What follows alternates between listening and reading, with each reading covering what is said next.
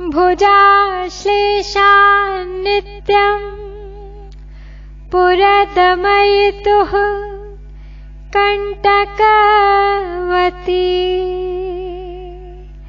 तव ग्रीवा धत्ते मुखकमल नालश्रियम् नियम् स्वतः श्वेता कालागरु बहुलजम्बालमलिना मृणालीलालित्यम् वहति यदधोहारलतिका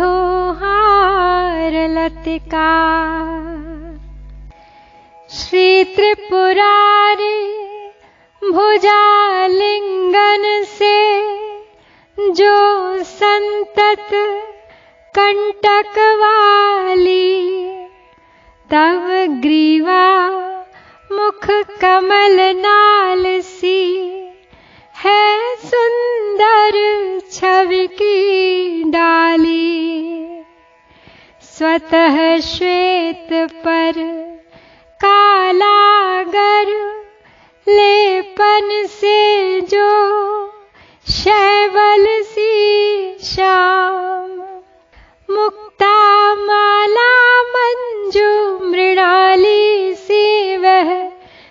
दिखती है अभिराम। सौंदर्य लहरी के इस अड़सठवें श्लोक में शंकर भगवतपाद माँ भगवती की ग्रीवा की प्रशंसा कर रहे हैं।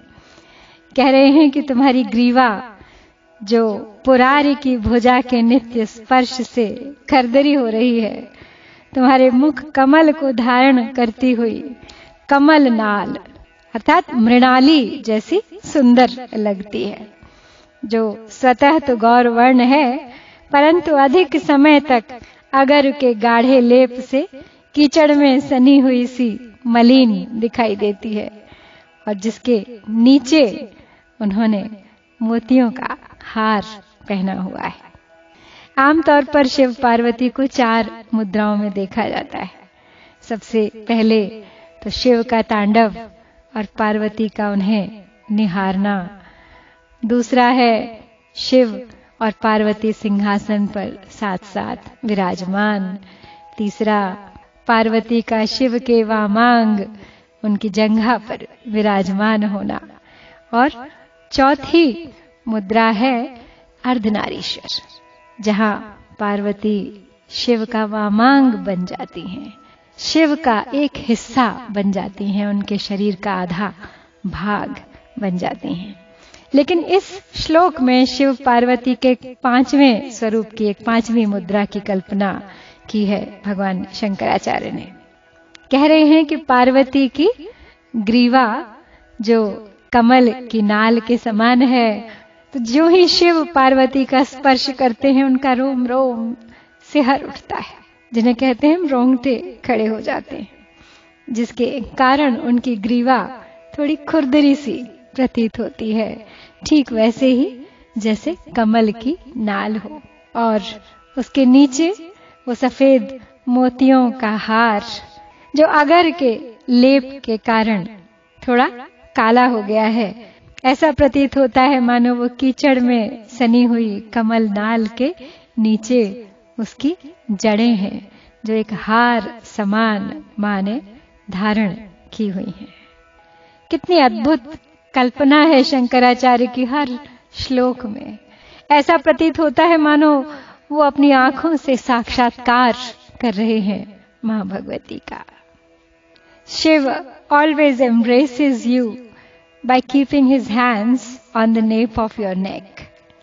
When he does this, you develop goosebumps, and this gives an impression that your neck appears like a lotus stalk. There are four types of visualization for Shiva and Shakti. One, they are in two different places. For example, when Shiva dances during cosmic annihilation, she witnesses his cosmic dance. Second, when Shiva is sitting on the royal throne and she sits by his side. The third posture is that she is sitting on the left lap of Shiva. And the fourth posture is the Ardh Narishwar form, where she occupies Shiva's left side. So Shankaracharya visualizes in this verse a posture beyond their commonly known postures. So this 68th verse of Sundari Lahari says that Shiva is sitting by her side, putting his hand around her neck, and because of this, she gets goosebumps. And when these goosebumps appear in her neck, Shankaracharya sees her neck as the stalk of lotus. Lotus stalk, though very soft, has minute bristles in it. So if her neck is the stalk of the lotus flower, her face becomes the lotus flower itself.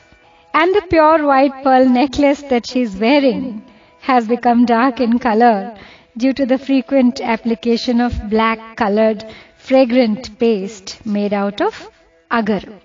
It's a bark of a tree. And this half white pearl necklace is compared to the black roots of lotus stalk.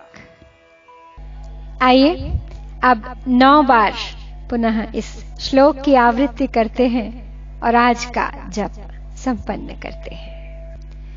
भुजाश्लेषा नित्यम पुरदमयितुः कंटकवती तव ग्रीवा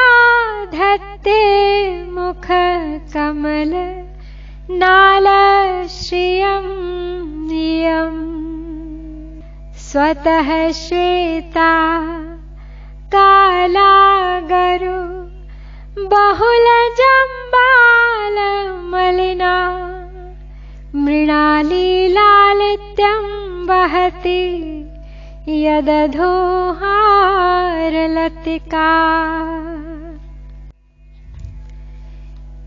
भुजाश्लेषान्नित्यम् पुरदमयितुं कण्टकवती।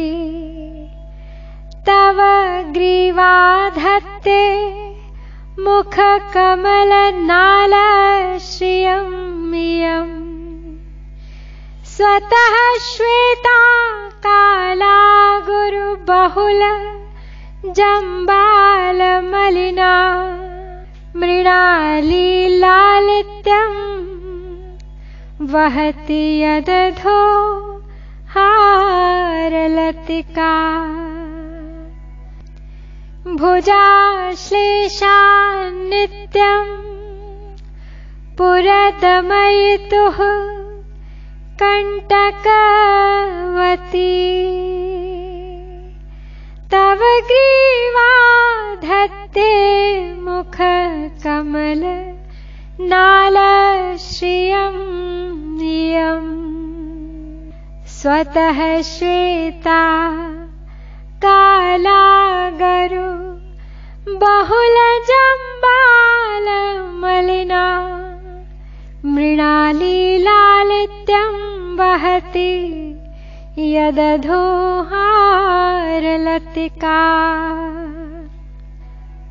भुजाश्लेषा नित्यम् पुरगमयितुः कण्टकवती।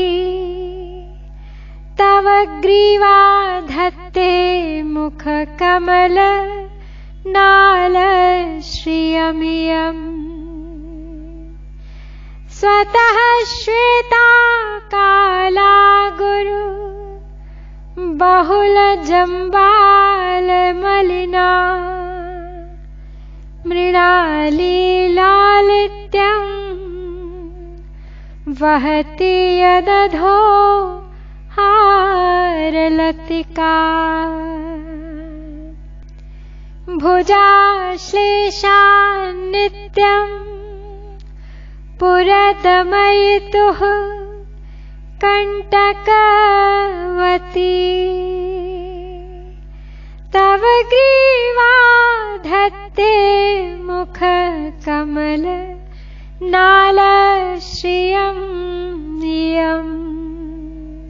स्वतः श्वेता कालागरु बहुलजम्बालमलिना मृणालीलालित्यं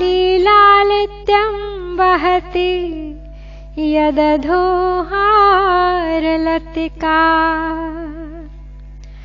भुजाश्लेषान्नित्यम् पुरदमयितुः कण्टकवती।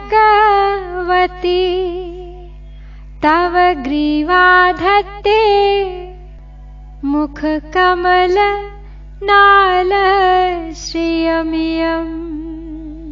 स्वतः श्वेता कालागरु बहुलजम्बालमलिना मृणाली लालित्यं वहति यदधो हारलतिका भुजाश्लेषा नित्यम् पुरदमयितुः कण्टकवती। तव ग्रीवाधत्ते मुख कमल नालश्रियमयम् स्वतः श्वेता कालागरुबहुल जम्बालमलिना मृणालीलालित्यं वहति यदधोहारलतिका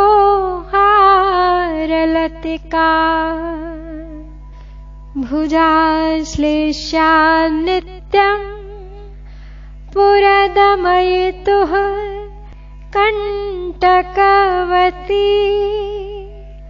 तव ग्रीवाधत्ते मुख कमल नाल श्रियम् स्वतः श्वेता कालागरुबहुलजम्बालमलिना। मृणालीलालित्यम् वहति यदधोहारलतिका